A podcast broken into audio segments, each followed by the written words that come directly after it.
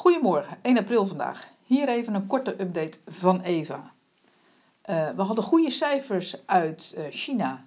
Beide inkoopmanagersindexen waren weer boven de 50 en die komen onder de 50 vandaan. Althans, de verwerkende industrie.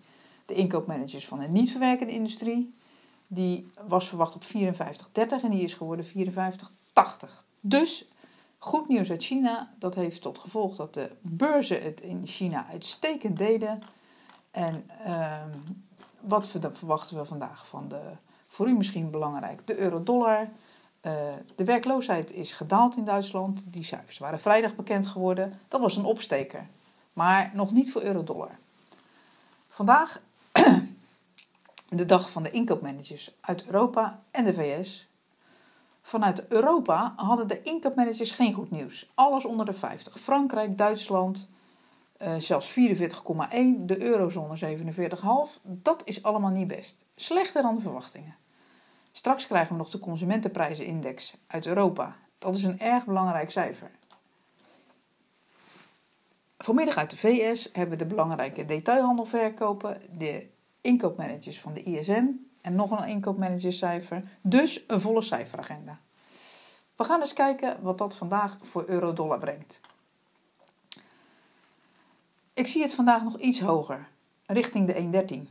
Ik heb nog steeds vertrouwen erin dat de 1,25, of sorry, 1,1225 uh, aan de onderkant dat dat ongeveer een bodem zal blijven. Uh, ik verwacht dat de cijfers uit uh, de VS iets zullen tegenvallen. En dus dat de dollar iets zal verzwakken en de euro iets sterker zal worden. Uh, in, in, in Engeland is het Manic Monday. Met weer stemmingen uh, over, de, over de brexit. En ja, het zijn indicatieve stemmingen. Uh, ik hoor nou weer dat Theresa May misschien weer haar akkoord wil voorleggen aan het parlement. Voor de vierde keer. Ik snap er steeds minder van. Maar gelukkig komen er steeds meer, mensen die er steeds, meer mensen die er steeds minder van snappen. Dus ben ik niet de enige. Ik geloof nog steeds niet in een harde brexit. Maar wat het wel wordt, het kan deze week nog flink spoken met het pond.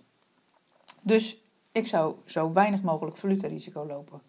Het kan zomaar even naar 1,29,5, maar het kan ook zomaar ineens 1,32 staan. Blackadder is er niks bij. Het europond blijft nog steeds even boven de 86, nu met 86,05. Uh, ik denk dat er nog best wel eens een keer een uitschieter kan boven, misschien naar 86,5. Maar als er een akkoord komt of een positieve stemming, dan kan het zomaar weer naar 85,25.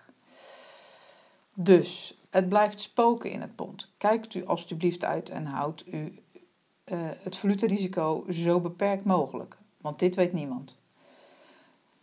De cijfers uit China waren ook goed.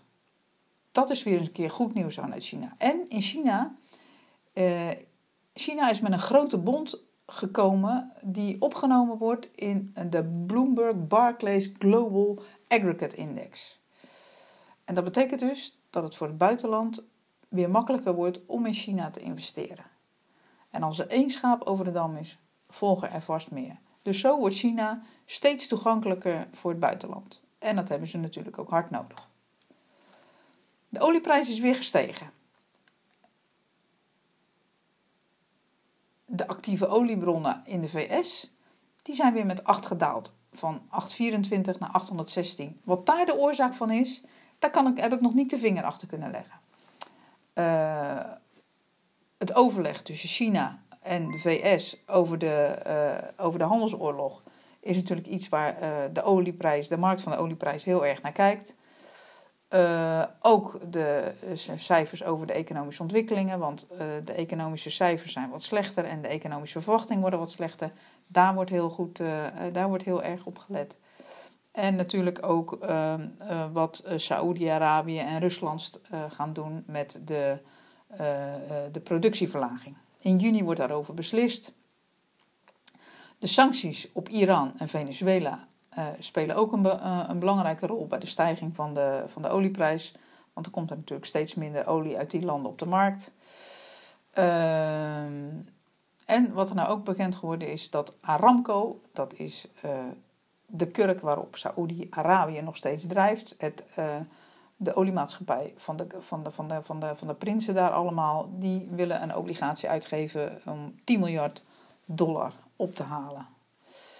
Ik ben nog steeds niet van mening veranderd over de olie. Ik denk dat de olieprijs uh, naar boven veel minder potentie heeft uh, om te bewegen. Dus ik denk dat er niet veel stijging meer in zit, maar dat de olieprijs eerder zal dalen. Dit was even een korte podcast. Ik wens u veel succes vandaag en de rest van de week en ik kom snel weer bij u terug. Een fijne dag verder.